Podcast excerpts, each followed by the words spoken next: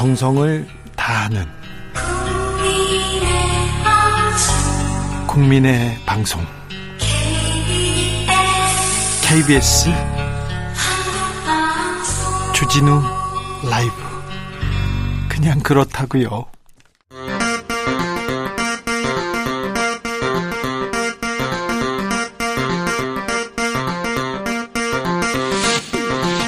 주진우 라이브.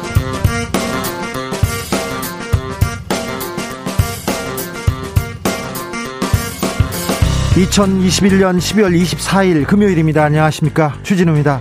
박근혜 전 대통령이 특별 사면됩니다. 국정농단 사건으로 구속된 지 4년 8개월 만인데요, 문재인 대통령은 건강 문제, 국민 합을 들어서 사면을 한다고 했습니다. 그러면서 사면에 반대한 이들에게는 해량을 고한다고 했습니다. 민주당 이재명 후보, 박 전 대통령의 진심 어린 사죄가 필요하다고 했고요. 국민의힘 윤석열 후보는 늦었지만 환영한다고 밝혔습니다. 이명박 전 대통령은 이번 사면에서 제외됐습니다. 박근혜 사면이 대선에 미치는 영향, 정치연구소 영앤영에서 짚어봅니다. 민주당 이재명 후보, 선택적 모병제로 정예 강군 만들겠다, 병사 월급 200만 원 시대 열겠다고 했습니다. 국민의힘 윤석열 후보는 약자와의 동행 행보에 나섰습니다. 그런데요, 내부 갈등 점점 커집니다. 국민의힘 진흙탕 싸움으로 번지고 있습니다. 윤핵관, 이핵관 핵심 관계자들 문제 둘러싸고 계속해서 이준석 대표 공격 늦추지 않습니다. 주스에서 살펴보겠습니다. 2021년 언론계에는 어떤 일이 있었을까요? 언론중재법 논란, 모든 언론개혁 이슈를 집어삼켰습니다. 대장동 문제, 그리고 금품 수수한 기자들 언론윤리 땅에 떨어졌었는데요. 기사형 광고를 했다가 연합뉴스는 포털 메인에서 사라지기도 했죠. 종합편성 채널은 개국 10주년을 맞았습니다. 올해를 강타한 언론계 뉴스들, 정철훈 기자와 정리해보겠습니다. 나비처럼 날아 벌처럼 쏜다. 여기는 주진우 라이브입니다.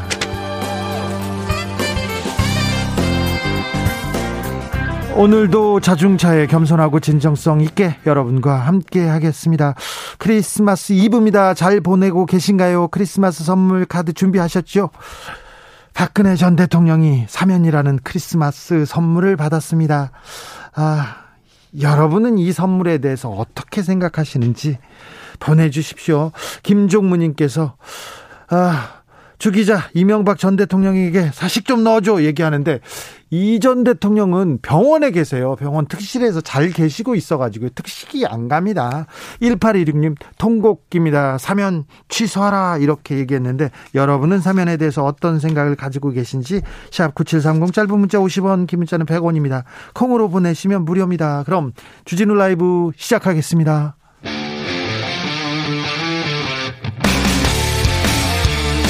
탐사보도 외길 인생 20년, 주 기자가 제일 싫어하는 것은?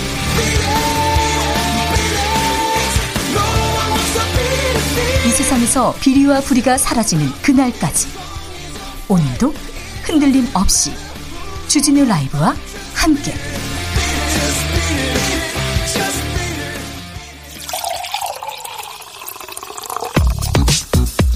진짜 중요한 뉴스만 쭉 뽑아냈습니다. 주 라이브가 뽑은 오늘의 뉴스 주스. 정상근 기자, 어서 오세요. 네, 안녕하십니까. 네, 코로나 상황 어떻습니까? 네, 오늘 코로나19 신규 확진자 수가 어제에 비해서 많이 줄었습니다. 네, 오늘 6,000명대 중반의 확진자가 수가 나왔는데요. 6,233명입니다.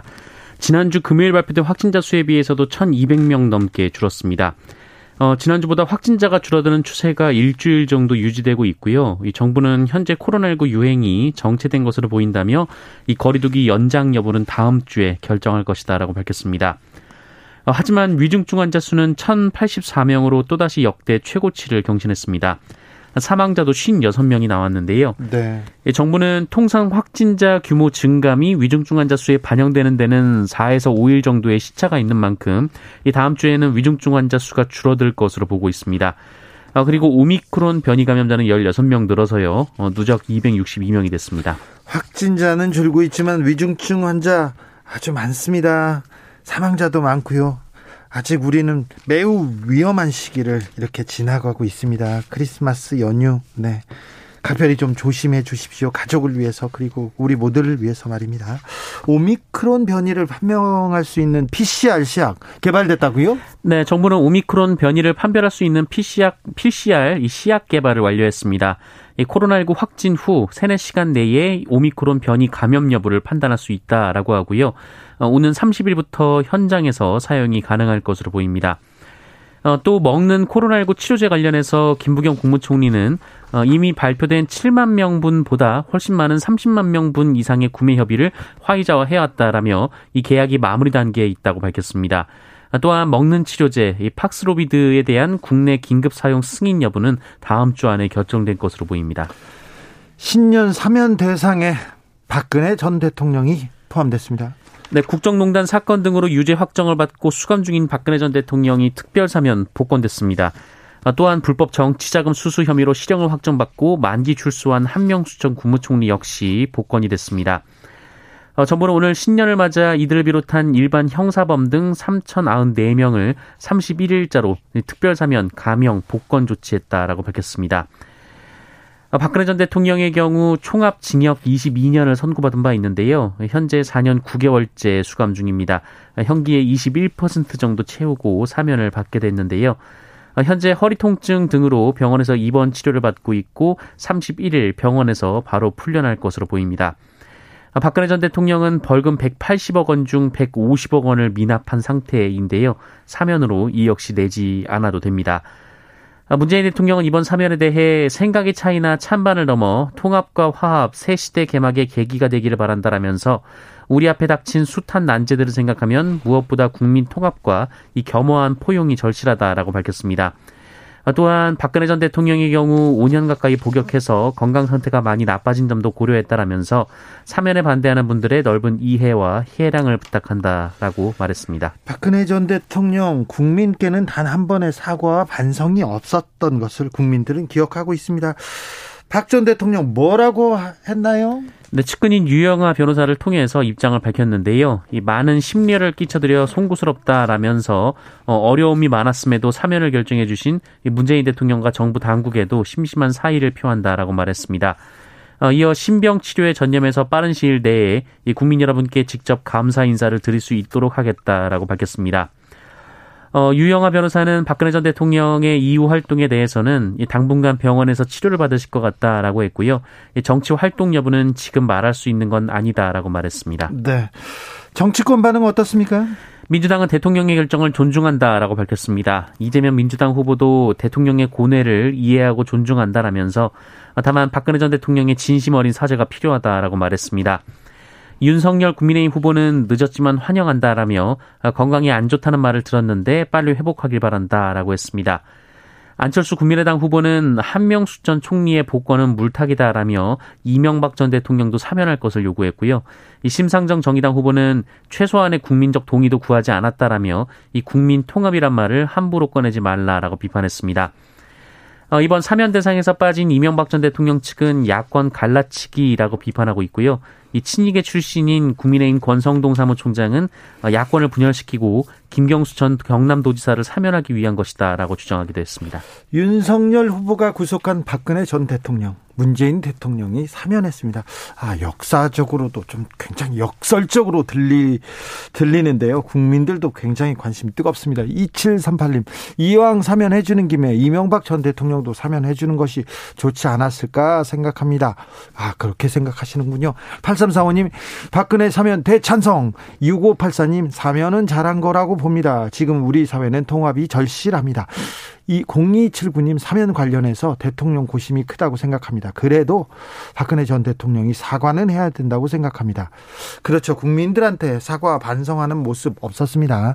5805님, 사면. 무슨 사면이 그렇게 쉽죠? 몇천 원, 몇만 원 때문에 징계받는 사람도 평생 꼬리표 달고 다니는데 유명인 사면 반대합니다 얘기하셨고요. 양성근님, 저도 촛불을 들었습니다. 이 정부가 사람이 먼저다. 구호 역시 여전히 공감하며 삽니다. 그래서 많이 아프다면 죄보다 먼저 사람을 생각할 수밖에요. 아, 이렇게 얘기하셨고요. 9689님, 나와서 정치적 영향력만 행사하지 하지 않길 바라네요. 그런데 박근혜 전 대통령이 나와서 뭘 해도 누구를 만나도 어떤 얘기를 하더라도 정치적으로 보일 텐데요.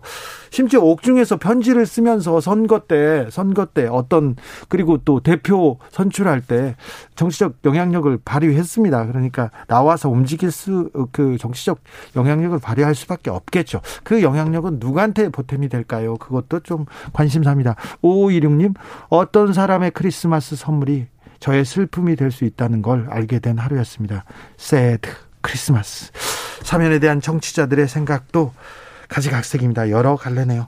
이석기 전 통합진보당 의원 가석방됐습니다. 네, 내란 선동죄로 수감됐던 이석기 전 통합진보당 의원이 만기 출소를 1년 5개월가량 앞둔 오늘 가석방으로 출소했습니다. 얼마나 안에 계셨죠? 네, 8년 3개월 만입니다. 네.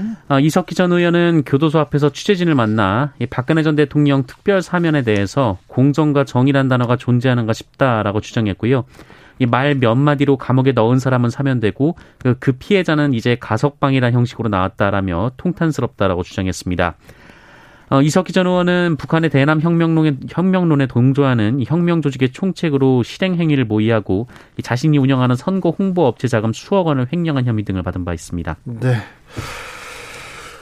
3763님, 박근혜 씨와 동갑인 촛불 집회를 TV 앞에서 열심히 지지한 할머니입니다. 온갖 정치적인 상황 떠나서 측은지심으로 잘했다고 생각합니다. 이렇게 얘기하는데, 사면이, 박근혜 전 대통령 사면이 윤 후보의 실언, 부인의 각종 일용 문제, 그리고 이 후보 아들 문제, 뭐 다 삼켜버렸습니다. 네, 다 사라졌습니다. 이재명 후보는 오늘도 공약을 냈습니다. 모병제 던졌어요. 네. 이재명 후보는 오늘 임기 내 징집병 규모를 15만 명으로 축소하고 선택적 모병제를 도입하겠다라고 공약했습니다. 또 병사 월급을 2027년까지 200만 원 이상으로 올리겠다라고 밝혔습니다. 이재명 후보는 선택적 모병제에 대해서 시행 중인 국민 개병제를 유지하면서 병역 대상자가 징집병 혹은 이 기술집약형 전투 부사관 모병 가운데 선택할 수 있는 제도라면서 이 군 구조 효율화와 민간 이탁 등 대전환을 통해 임기 내에 징집병 규모를 15만 명으로 축소하고 전투 부사관 등을 양성하겠다라고 밝혔습니다. 이재명 후보 김문기 씨 모른다 이렇게 했는데 같이 찍은 사진이 나왔지 않습니까? 여기에 대해서 입장을 밝혔습니다. 네, 김문기 성남도시개발공사 개발 1일처장이 지난 화요일 숨진 채 발견된 것과 관련해서 이재명 후보는 성남시장일 때는 알지 못했다라고 밝힌 바 있는데요. 국민의힘이 이재명 후보가 성남시장이던 시절 김문기 처장 등과 함께 호주, 뉴질랜드 출장을 다녀온 사진을 공개한 바 있습니다. 오늘 국민의힘은 이에 더해서 사진 속 이재명 후보 모자에 볼마커가 있다면서 김문기 처장과 골프도 같이 친 거 아니냐 이런 주장을 하기도 했는데요. 이에 대해 이재명 후보는 오늘 라디오 방송에 출연해서 실제 하위 직원이라 기억이 안 난다라며 경기도지사 시절 재판 문제 때문에 전화를 많이 하면서 알게 됐지 이전에는 존재를 인지하지 못했다라는 기존 입장을 유지했습니다. 또 김문기 처장의 전화번호가 입력은 되어 있었지만 그 사람이 그 사람인지는 연계가 안 됐다라고 주장했습니다. 국민의힘은 내용이 이어집니다. 네, 이번에는 김용남 국민의힘 선대위 상임공보특보가 어제 이준석 대표를 향해서 이 대표 취임 후 당에 없던 자리가 신설됐다며 이준석 대표가 자신과 가까운 사람을 앉혀서 한 달에 월급 몇백만 원씩 지급하고 있다 이런 주장을 한 바 있습니다. 그러자 이준석 대표는 5명까지 별정직을 임용한 전임 대표들과는 달리 본인은 단 2명만 채용했다라면서 정무실장은 봉급이 없다라고 주장했습니다. 그러면서 멀리 안 가니 윤리위원회에서 설명하라라며 윤리위 제소 의지를 밝힌 바 있습니다. 윤리에 제소한다고요? 네, 그러자 이번엔 또 김용남 특보가 이 정무실장의 활동비 등 쓴 돈의 액수를 밝히라 했더니 이 봉급이 없다는 동문서답을 하고 있다라면서 이 당대표 자리를 이용해서 자신에 대한 비판은 전혀 수용하지 않고 윤리위 운운함에 겁박하는 것은 전형적 갑질이다라고 반박했고요. 오늘도 언론 인터뷰를 통해서 윤핵관은 안 되고 이핵관은 괜찮냐라고 비판했습니다. 이준석 대표와 장제원, 김용남, 그러니까 윤 캠프의 핵심 관계자들과의 내전 이어지고 있습니다. 커지고 있네요. 김건희 씨 허위 이력 의혹과 관련해서 뉴욕대가 입장을 냈네요. 네, 윤석열 국민의힘 후보 부인 김건희 씨의 허위 경력 논란이 이어지고 있는데요. 이 김건희 씨가 이 겸임교원 지원 과정에서 학력으로 기재했던 이 미국 뉴욕대학교 연수가 부풀려졌다라는 의혹이 제기된 바 있습니다. 하지만 국민의힘은 실제로 연수를 다녀왔다며 사진을 공개한 바 있는데요. 그런데 뉴욕대는 그 해당 프로그램은 학력뿐 아니라 학점 인정도 되지 않는 이 기업체를 위한 유료 과정이다라고 밝혔습니다. 사실상 김건희 씨가 이 허위 경력을 썼다는 의혹을 뒷받침하는 결과인데요. 헤럴드 경제에 따르면 그 뉴욕대 담당 관계자는 해당 프로그램은 외부 기관의 요청에 따라 대면 교육으로 진행되는 맞춤형 연수 프로그램이라고 했고요. 이 수료증이 지급되지만 학력으로 인정되지 않는다라고 했습니다. 또한 실제 뉴욕대 교수진이 강의를 하긴 하지만 이 외부 기관이 지급하는 비용에 따라 결정되는 사안이다라고 덧붙였습니다. 네. 법원에서 조국 전 장관 표창장 사건의 핵심 증거인 동양대 PC를 증거로 채택하지 않기로 했어요.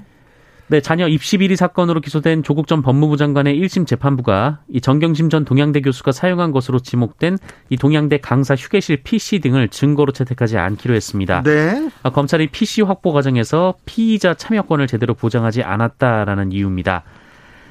이 동양대 강사 휴게실 PC는 그 검찰이 허위 동양대 표창장을 발견했다고 주장한 핵심 증거입니다. 예. 실제로 정경심 교수 1, 2심에서는 이 핵심 증거로 활용된 바 있는데요. 핵심 증거로 활용돼서 정경심 교수가 유죄가 됐죠.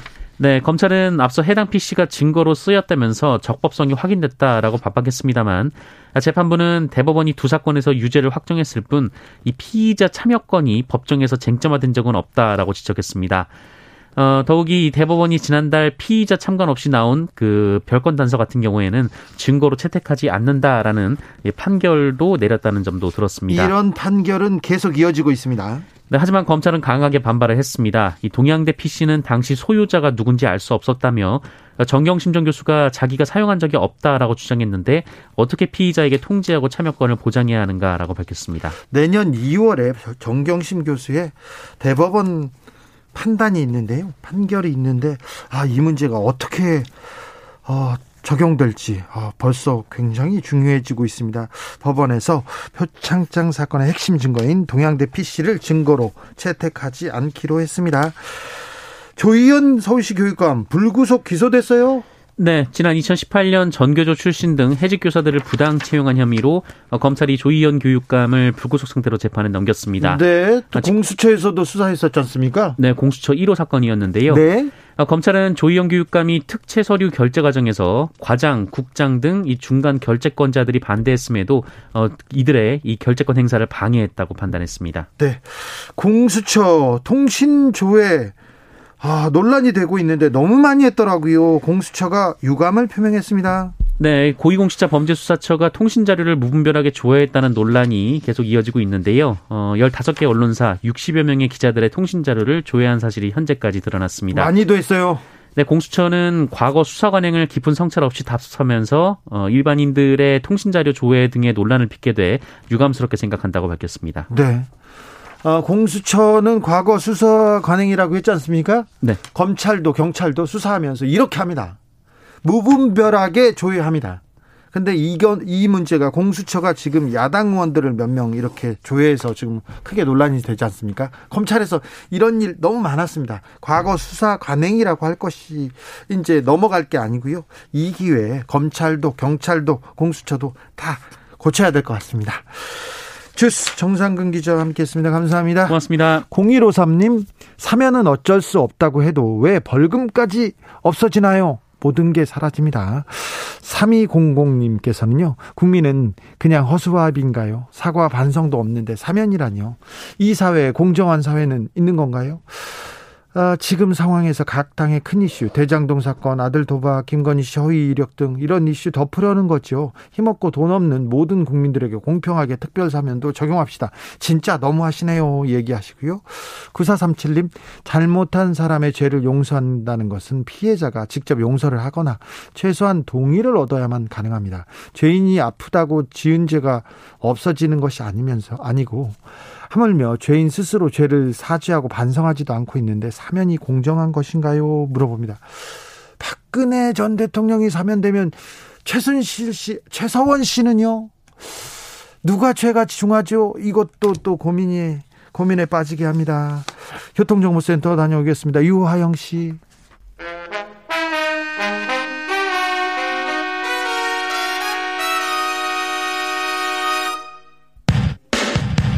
주진우 라이브 돌발 퀴즈.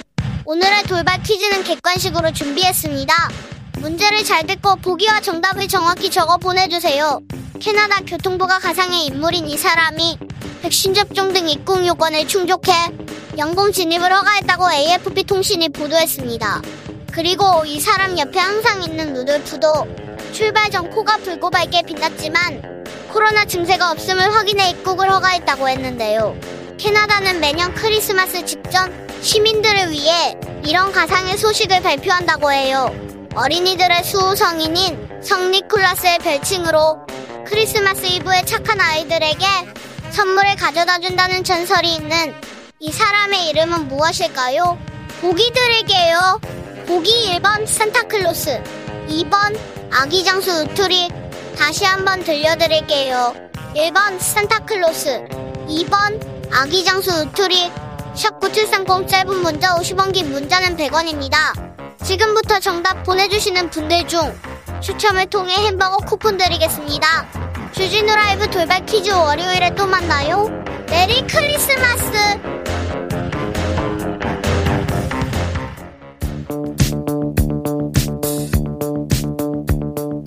대한민국 정치의 새로운 100년을 준비한다. 21세기형 국회 싱크탱크 정치연구소 영앤영. 정치권에 보내는 고급진 정치 컨설팅입니다. 오늘도 뜨겁게 분석해 보겠습니다. 정치는 데이터다. 정치는 과학이다. 박시영 윈지 코리아 컨설팅 대표, 어서 오세요. 네, 반갑습니다. 박시영입니다. 정치는 적이다. 정치는 감이다. 최영일 시사본부 진행자, 어서 오세요. 안녕하세요. 네, 이환호님께서 메리 크리스마스입니다. 영앤영. 메리 크리스마스죠. 네. 아, 지금 저 모자. 산타 최평 선물로 네. 뿌잉뿌잉 되나요? 물어봅니다. 뿌잉뿌잉. 네, 별로 귀엽습니다. 아니요. 별로 귀엽지는 않습니다. 아니, 모자는 귀여워요. 아, 네. 근데 이거 시사본부 때 쓰고 있었더니 네. 약간 네. 효과가 있는 것 같아서. 효과요? 끔찍합니다. 엽기 효과네요. 네, 아, 그렇습니다. 효과는 좀 탁월하네요. 뭐 또 어떻게든 효과는 있습니다. 충격 요법. 자, 오늘 크리스마스 선물 혹시 오늘 저녁에 받습니까, 최평께서? 아유, 받다니요. 네? 아이들한테 뜯기죠. 아, 그래요? 네네. 뜯기다니요, 줘야죠. 아니, 그러니까 이게 가장 난감한 게 10여 년 동안 아이들에게 산타가 있다. 네. 이 아침에 선물은 산타가 준 거야, 아빠 엄마가 준 거야, 이렇게 속여 먹다가 네. 이제는 야, 산타 없는 거 알지? 그럼 애들은 산타 있지, 이렇게 얘기를 한단 말이에요. 요즘에요. 네. 유치원 아이들도 산타 없는 거 다 압니다. 왜냐하면 유치원에서 일하시는 분들이 뒤에 돌아가서 산타 복장을 하거든요. 애들이 다 봐요. 그런 소리 마세요. 그런 소리 마세요. 저는 산타크로스 알아보죠. 믿어요. 오늘 밤에 기다릴 거예요. 아니, 오늘 그렇다고 양말 큰 거 걸어 놓으시고. 그렇다고 동심이 있다고 그렇게 생각하지 않습니다. 저도 그렇진 않아요. 슬퍼서 그래. 슬퍼서 그래요. 자. 오늘 박근혜 전 대통령이 네. 크리스마스 선물을 크게 받았습니다. 큰 선물이죠. 사면이죠. 네. 이 사면은 정치권에 어떤 영향을 미칠까요? 이게 참 어떻게 보면 대형 큰 선물일 결승. 수 있고 네네. 정치권에 어떻게 보면 폭탄이 하나 터진 거예요. 큰 폭탄이. 그렇습니다. 근데 이제 일단 민주당 쪽 이재명 후보 쪽에는 악재고요. 왜냐하면 지지자들 중에서 사면 반대 여론이 높았잖아요. 네. 여론조사 해보면. 네. 때문에 왜 뜬금없이 사면이냐 이런 어떤 불만들이 쏟아졌습니다. SNS상에서. 그런 거 보면 분명히 단기에는 악재 같아요. 그럼에도 불구하고 이제 건강 악화라든가 이런 부분들이 이제 많이 전달이 되면서 좀 이렇게 뭐랄까 감성적으로 대했다가 차분하게 좀 생각하는 분들도 좀 늘어나는 것 같아요. 만약에 자기는 신념상 반대지만 사면에 대해서 박근혜 전 대통령이 저렇게 건강이 안 좋다가 혹시나 네. 대선 전에 더 안 좋은 상황이 발생해서 불상사가 네. 혹시 일어난다면 네. 그것은 본의 아니게 굉장히 여권 쪽에 치명타가 될 수도 있기 네. 때문에 그런 부분들 또한 이야기하는 분들이 있는 것 같아요. 그런데 네. 그럼에도 불구하고 단계는 분명히 악재인데 이게 이재명 후보의 직접적인 지지율에 네. 영향이 있을 것 같지는 않아요. 그렇다고 이것이 왜냐하면 이재명 후보는 사실상 좀 불만이 있다. 사면에 대해서 좀 문제 있다. 왜냐하면 국민 앞에 사죄한 것도 아닌데 라는 전제를 좀 깔았거든요. 역사의 법정이다. 네네. 그 앞에서 국민들한테 사죄하는 게 맞다. 이런 표현들을 썼지 않습니까? 그리고 야권한테도 저는 큰 누구는 갈라치기 되는 거 아니냐. 네네네. 이게 대선을 염두에 두고 문재인 대통령이 노림수 아니냐. 이렇게 얘기하는 저는 그런 것 같지는 않고. 네. 그런데요. 박근혜를 구속한 윤석열 후보에게는 어떤 영향일까요? 저는 그렇다고 해서 박근혜 전 대통령이 앞으로 대선판에 어떤 목소리를 낼 것 같지는 않아요. 네. 만약에 그 목소리를 어떤 형태든 낸다면 그게 오히려 야권 쪽에 안 좋을 수도 있어요. 왜냐하면 좀 그 참회하고 국민들한테 감사 표현을 한다는 거 아닙니까? 문재인 대통령한테 고맙다는 얘기를 했습니다만 좀 그런 진지한 그 모습을 보여주는 게 낫지. 섣불리 특정 후보에 대해 지지한다 해서 뭐 예를 들면 우리 공화당이나 박근혜 대통령을 열렬히 지지하는 사람들이 그렇다고 해서 윤석열을 흔쾌하게 받아들일 리도 없고. 저는 그 반대일 것 같아요. 그러니까 문제는 뭐냐면 박시영 대표랑 큰 맥락은 같지만 저는 좀 파장과 영향이 다를 것 같고 저는 꽤 있겠다. 이게 야권 지각 변동 갈라치기의 의도는 아니지만 왜냐하면 문재인 대통령이 이걸 오롯이 개인의 결단으로 다 끌어안아 버렸어요. 네. 그러니까 이게 무슨 뭐 원로들과 상의하고 뭐 국민 의견을 수렴해서가 아니라 그냥 이제 임기 얼마 안 남았는데 내가 안고 간다 이런 느낌이에요. 그래서 내가 사면 한다. 그리고 비난도 다 대통령이 받겠다. 그럼 이게 이재명 후보에게는 별로 악재가 아니에요. 오히려 차별화 혹은 이제 정권 교체 효과 지금 이제 부동산 정책에서 차별화가 쭉 벌어지고 있는데 이 이재명 후보는 사면은 대통령의 고유 권한을 행사한 거니까 존중한다. 여권은 존중한다고요. 야권은 환영한다예요, 지금. 그런데 하지만 개인적으로는 그럼 사면이 된다면 사죄를 하라. 이렇게 요구하는 거예요.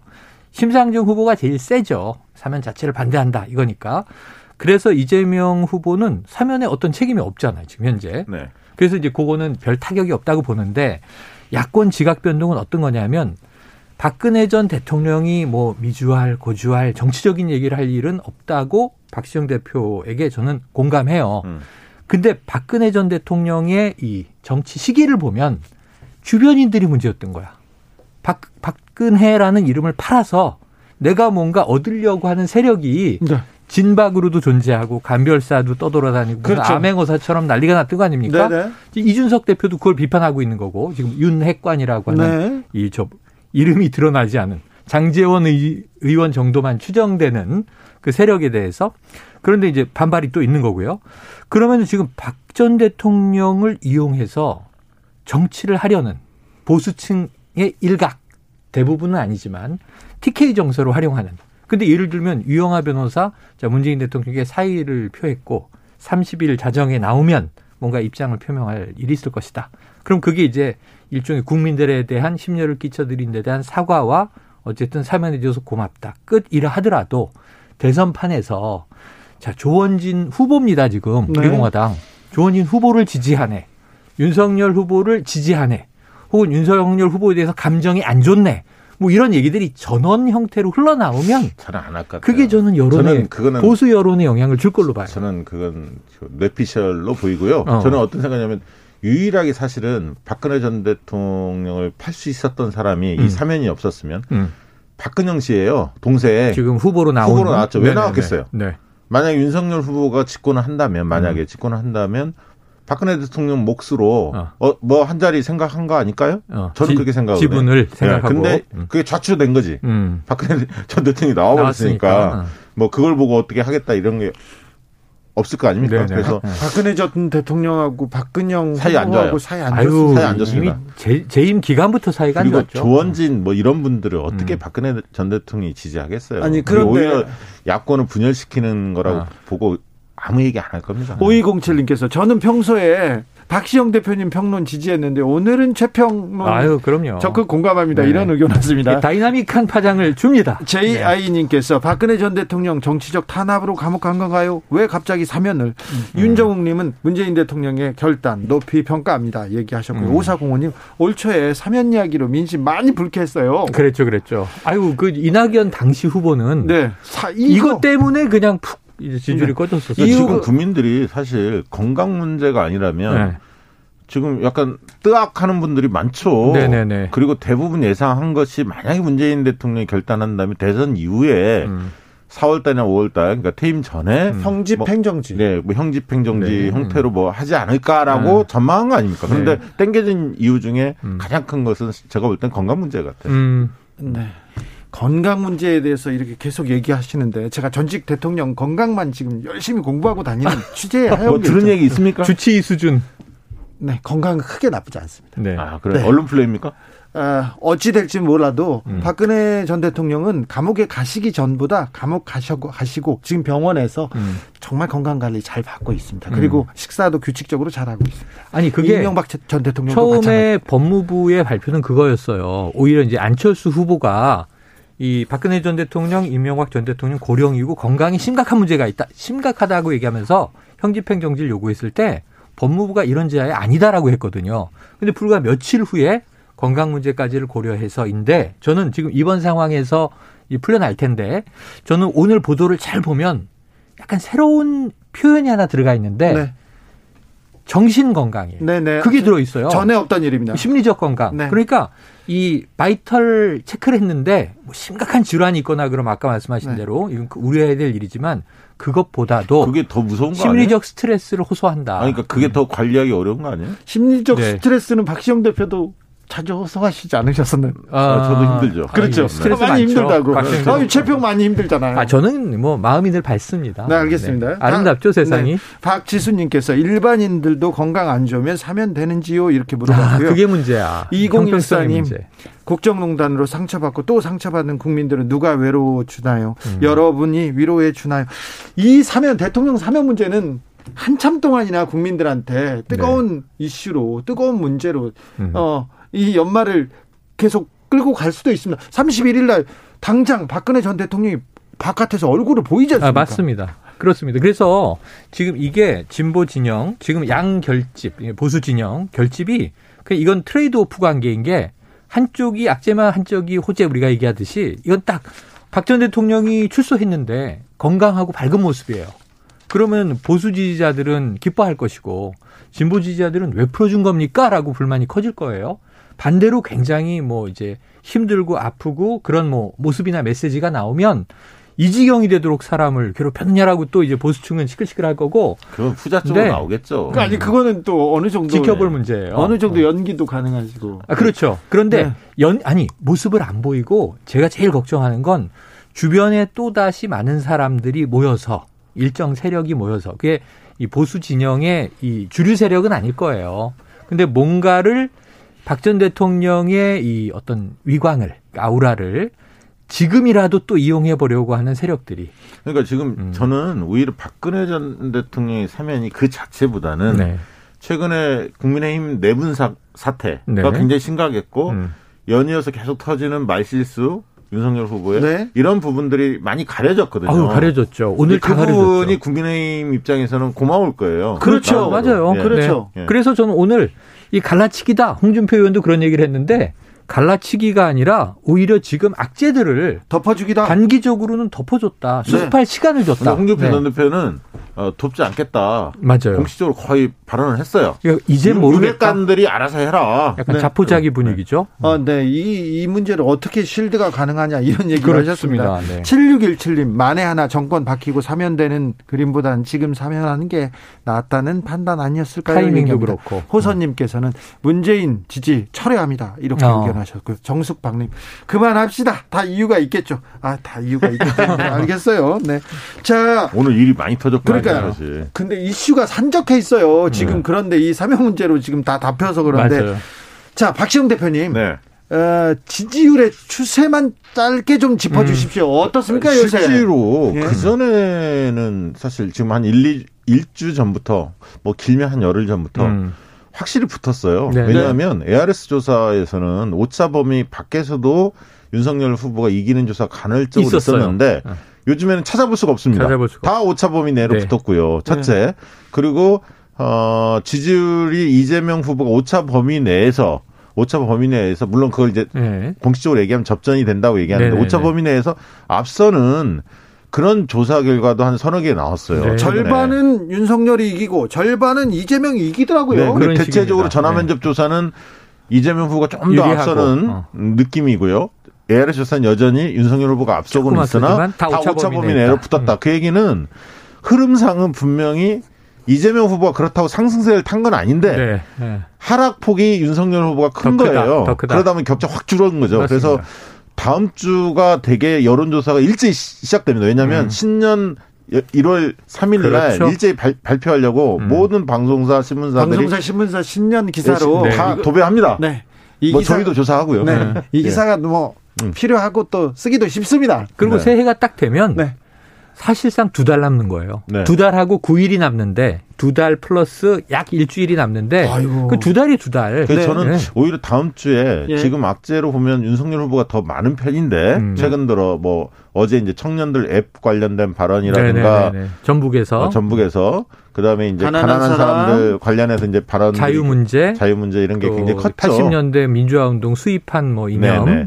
그래서 그런데 이런 부분들이 어떻게 반영될지 그리고 특히 이제 홍준표 대표가 오늘 그 얘기를 했기 때문에 전 대표가 사실상 자기는 쉴드 칠 수도 없다. 김건희 씨나 뭐 장모 문제에 대해서 윤핵관 니네들끼리 알아서 잘해봐라 이렇게 했기 때문에 내분이 더 커지는 양상이거든요. 그러면 흐름상 보면 윤석열 후보한테 좀 더 불리해요. 그렇죠. 그럼 오차범위 밖에서 이재명 후보가 이기는 조사 또한 몇 개 나올 수도 있다. 연말 연초에 발표되는 조사는 저는 그렇게 전망하고 있습니다. 골든크로스? 저도 이제 지지율은 박시영 대표님 분석하고 거의 똑같습니다. 다만 이제 걱정되는 건 야권 입장에서의 걱정이에요. 야권 시각에서 걱정은 윤석열 후보가 변화의 조짐이나 개선의 조짐이 있어야 되고 후보 자체가 사실 사람이 어떻게 변합니까? 안 변하죠. 갑자기. 그러면은 시스템을 통해서 그걸 방어해 주는 게 있어야 되는데 선대위는 선대위대로 지금 분열 양상으로 너덜너덜하죠. 김종인 총괄위원장 입장은 뭐냐면 선대위는 선대위의 갈 길을 가는데 지금 뭐 전담 메시지 팀을 후보에게 붙이느냐, 후보 부인에게 붙이느냐.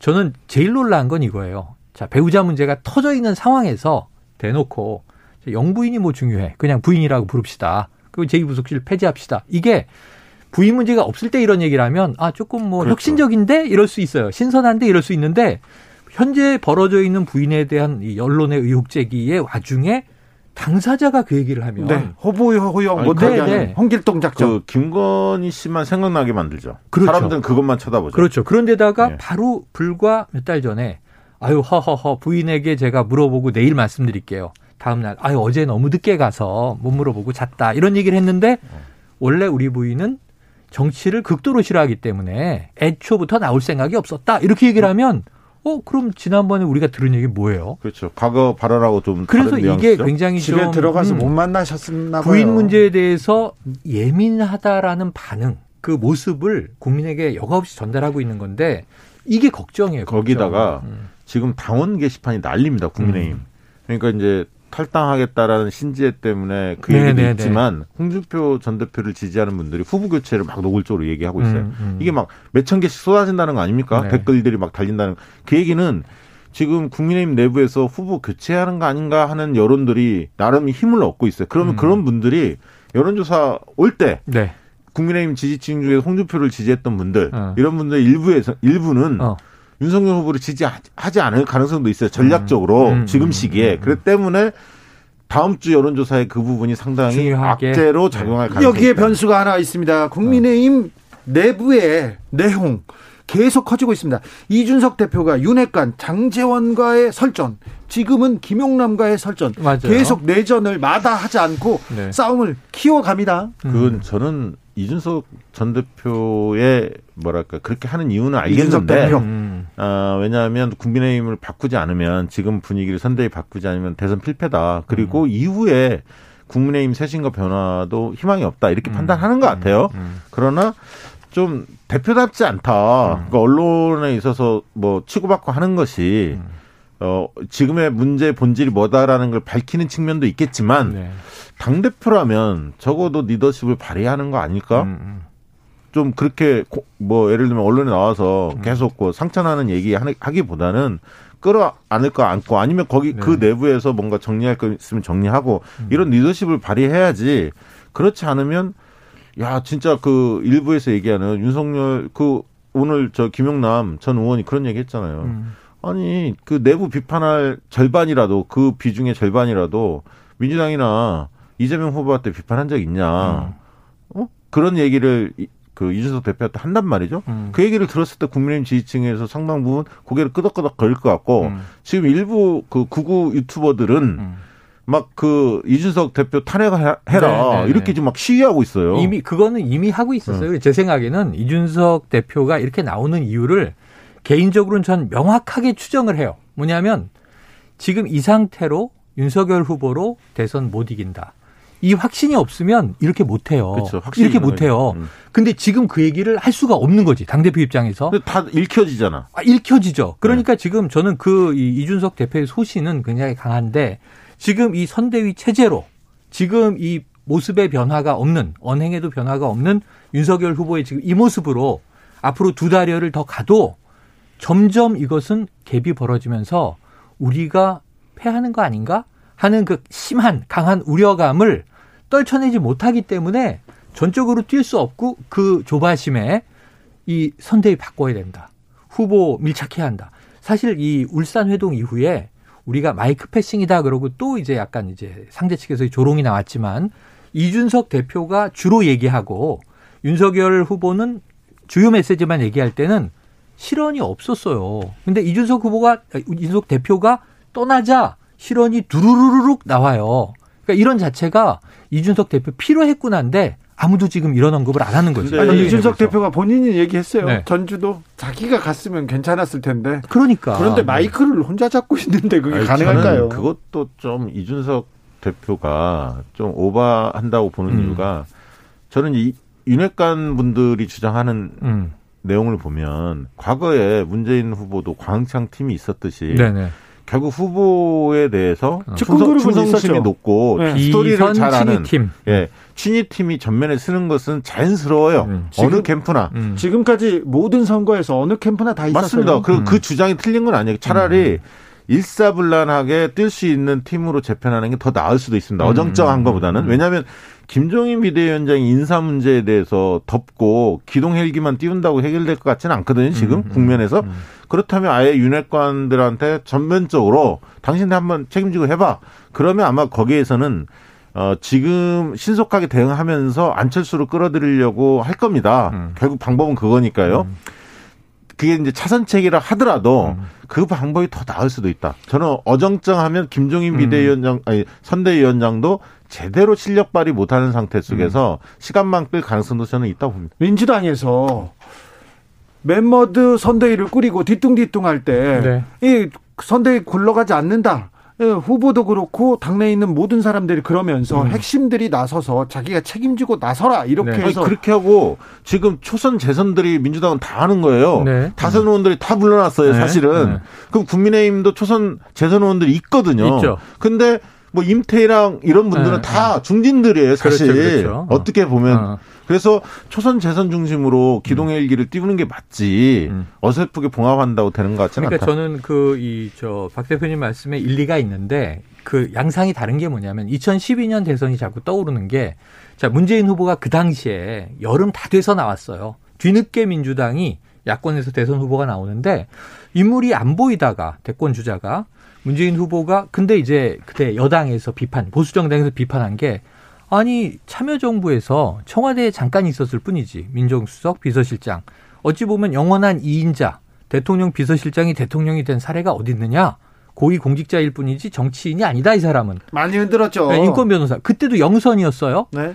패했어요. 담쟁이 캠프였잖아요. 이름이 그때 많이 모였는데 사람은 사실은 컨트롤 타워가 없었다고요.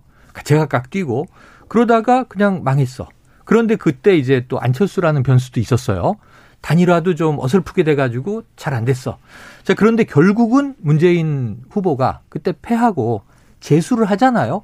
그 다음에 배지 달고 그 다음에 당대표하고 당권 뭐 대권 다 잡느냐 다 잡았죠 그때. 저는 그때 분리하면 안 된다. 다 갖고 가야 된다. 경력이 없는 후보가 지금 경력을 빨리 만들어서 정치에서 치열하게 부딪혀야 되는데 윤석열 후보가 정치인이 아니었잖아요. 저는 이 광창 팀 같은 지금 서초동 팀이냐 뭐 광화문 팀이냐 팀의 문제가 아니고 후보 스스로가 흡수할 준비가 돼 있으면 단기간에 뭔가 뛸 수 있는데 네. 다른 이 팀 전략 전문가들의 말을 안 듣는 거 하나 그다음에 그 측근 윤핵관 팀이 선거의 선수냐. 저는 물음표가 뿅뿅뿅이에요. 아니, 그 지금 뭐 민주당 선대위에 뭐 저기 초재선 전면적으로 나섰는데 그 사람들은 꼭 선수라고 볼 수 있습니까? 아, 저는 고문단에 선수들이 네. 있잖아요. 아니, 저는 무슨 얘기냐면 지난번 2012년 문재인 캠프에서 문재인 전 대통령이 회고록에 썼던 내용 중에 하나가 실패의 원인 중에 하나가 이해찬 당대표가 물러나게 만든 거예요. 네, 김한길 네, 네. 전 대표가 그렇게 한 거거든요. 사실상. 맞아요. 맞아요. 그러면서 구심점이 없어졌어요. 그러면 지금 김종인이나 이준석 둘 중에 하나는 구심점이 있어야 하는 건데 그렇지. 김종인 선대위원장도 최근에 보면 실수를 계속해요. 무슨 맞아요. 얘기냐면 네거티브 선거 안 하겠다. 김건희 건 터지니까 그렇게 얘기했다가 그 다음날 대장동 그 또 한 분이 돌아가시니까 또 전면적으로 네거티브를 했어요. 그러니까 기자들이 그걸 질문할 줄 알았는데 질문에 요지는 어디로 갔냐면 가난 발언, 네, 전북에서 네, 네, 발언, 네. 앱 발언 네. 이런 거에 대해 후보의 발언에 대해서 어떻게 생각하냐 질문의 각도가 이제 기자들의 관심도 오히려 대장동 이런 이슈보다는 지금 후보가 하고 있는 여러 가지 실언이라든가 네. 문제성 발언에 대해 집중해서 묻고 있단 그렇죠, 말이에요. 그렇죠. 그러니까 김종인 비대위원장도 네거티브 안 한다. 그 다음 날 또 입장 바뀌고 그러니까 과거같이 그립이 강하다는 느낌도 안 들고 그래서 통솔력을 많이 약화되고 있다. 통솔력이. 6716님께서 윤핵관에서 이핵관까지 갈수록 태산입니다. 네. 주 기자님 주핵관 단디 관리하세요. 그러니까 핵관이라고 할 사람도 없습니다. 자, 있잖아요. 누구요? 최영일. 아니 우리 부조에 있잖아. 제작진들. 제작진들은 저의 상사들이에요. 보세요. 그렇구나. 눈도 못 마주칩니다. 제가. 고문단. 네. 5373님께서 골든크로스가 너무 빨리 나왔네요. 얘기하고요. 2828님 제 생각은 이준석 대표가 잘하고 있다고 생각합니다. 지금 바꾸지 않으면 바꿀 수 없습니다. 아무리 상황이 안 좋아진다고 해도 계속 이 상태로 머무른다면 국민의힘은 국민의 지지를 받지 못할 것입니다. 이준석 대표를 응원하는 메시지. 아니 지금의 골든크로스가 일어난다 하더라도 국민의힘이 그렇게 절망적이지 않습니다. 왜냐하면 안철수 대표와 단일화 작업이 있거든요. 그러니까 그렇지. 이재명 후보 입장에서는 한 5%포인트 여유 있게 좀 앞서고 있어야 본선에서 박빙승부가 되는 것이지 지금 흐름으로는 뭐 설령 골든크로스가 일어난다 하더라도 이재명 후보 쪽이 무슨 환호하거나 이런 상황은 아닙니다. 아직 주도하다는 거죠. 대선이 두 달 넘게 남았어요. 하루에 오늘 하루 뉴스 보세요. 사면에 뭐에 어제 무슨 일이 있었는지 아십니까? 윤석열 후보의 장모가 징역 1년 선고를 받았습니다. 그런데 이게 한 통장 잔고 위조로 석 달 전 뉴스 같죠? 네. 그만큼 뉴스가 많아요. 쭉 전 장관 그 재판 관련해서도 큰 변수가 하나 PC, 생긴 거 아닙니까? 동양대 PC를 증거로 채택하지 않겠다. 네. 그렇다면은 1, 2심에서 정경심 교수가 유죄를 받았는데 그러면 대법원은 어떻게 또 할까? 달라지는 거죠. 달라집니다. 자, 김종상님 당대표로 인정받지 못하는데 리더십이 발휘될 수 있나요? 이렇게 이준석 대표를 응원하는 메시지가 많아요. 이준석 대표가요. 저는 그렇게 공중파에서 뭐 이렇게 이야기하기보다는 예를 들면 당내에 본인을 지지하는 의원들 있잖아요. 지난번 선거에서 네. 그러면 그런 사람들을 그 규합을 하고 또 설득도 네네. 하고 해서 자꾸 의원총회도 붙인다든가 자꾸 그 안에서 싸우려고 해야지 당대표가 아니 그러니까 당대표 안에서 싸우려고 해야지 밖으로 돌아다니면서 그게 이준석 전 대표가 잘하는 겁니다. 비판의 포인트인데 저도 밀실에서 밖으로 소음이 안 새나가게 부부싸움은 아이들 모르게 막 치고받고 치열하게 합의를 딱 해서 엄마가 이기든 아빠가 이기든 그리고 가정은 평온하고 밖으로는 소리가 안 나가는 게 과거의 방식이었는데 아니 왜 서로 할 얘기를 방송에 대고 떠들지 하고 놀라운데 저는 이걸 이렇게 해석을 해요. 그러니까 선대위가 뜨고 이준석 대표가 상임선대위원장에다가 홍보미디어 총괄 본부장까지 겸임을 하고 그러면 이 미디어에 대해서 잘 아는 사람이잖아요. 여러 가지 내부 격돌이 있었는데 윤핵관에 다 막혀서 하나도 안 통하게 되자 이제 공개 잠행을 시작해요. 울산 회동으로 약속을 받아낸 게 자 이제 내 뜻을 관철하겠다라고 윤 후보 얘기를 들어. 윤 후보가 그때 100년에 한 번 나올까 말까 하는 정치 천재로 죽여 세웠어요. 그래놓고 빠지니까. 18일밖에 안 갔는데 18일 동안 해보니까 이준석 대표 입장에선 하나도 안 바뀐 거야. 그러니까 결국 이 지경에 오는 거죠. 아니 그런 만에 다 바뀔 수 있나요? 그래요. 저는 너무 이준석 대표만이 지금 뭐 올바른 얘기하고 그렇게 보여지지가 않아요. 본인의 책임도 상당히 커요, 사실. 아니 당연히 그것도 네. 인정을 해요. 9689님께서 대표답지 않다는 의견도 이해는 가지만 후보가 얼마나 조언을 안 들어주면 당대표가 저럴까 싶네요.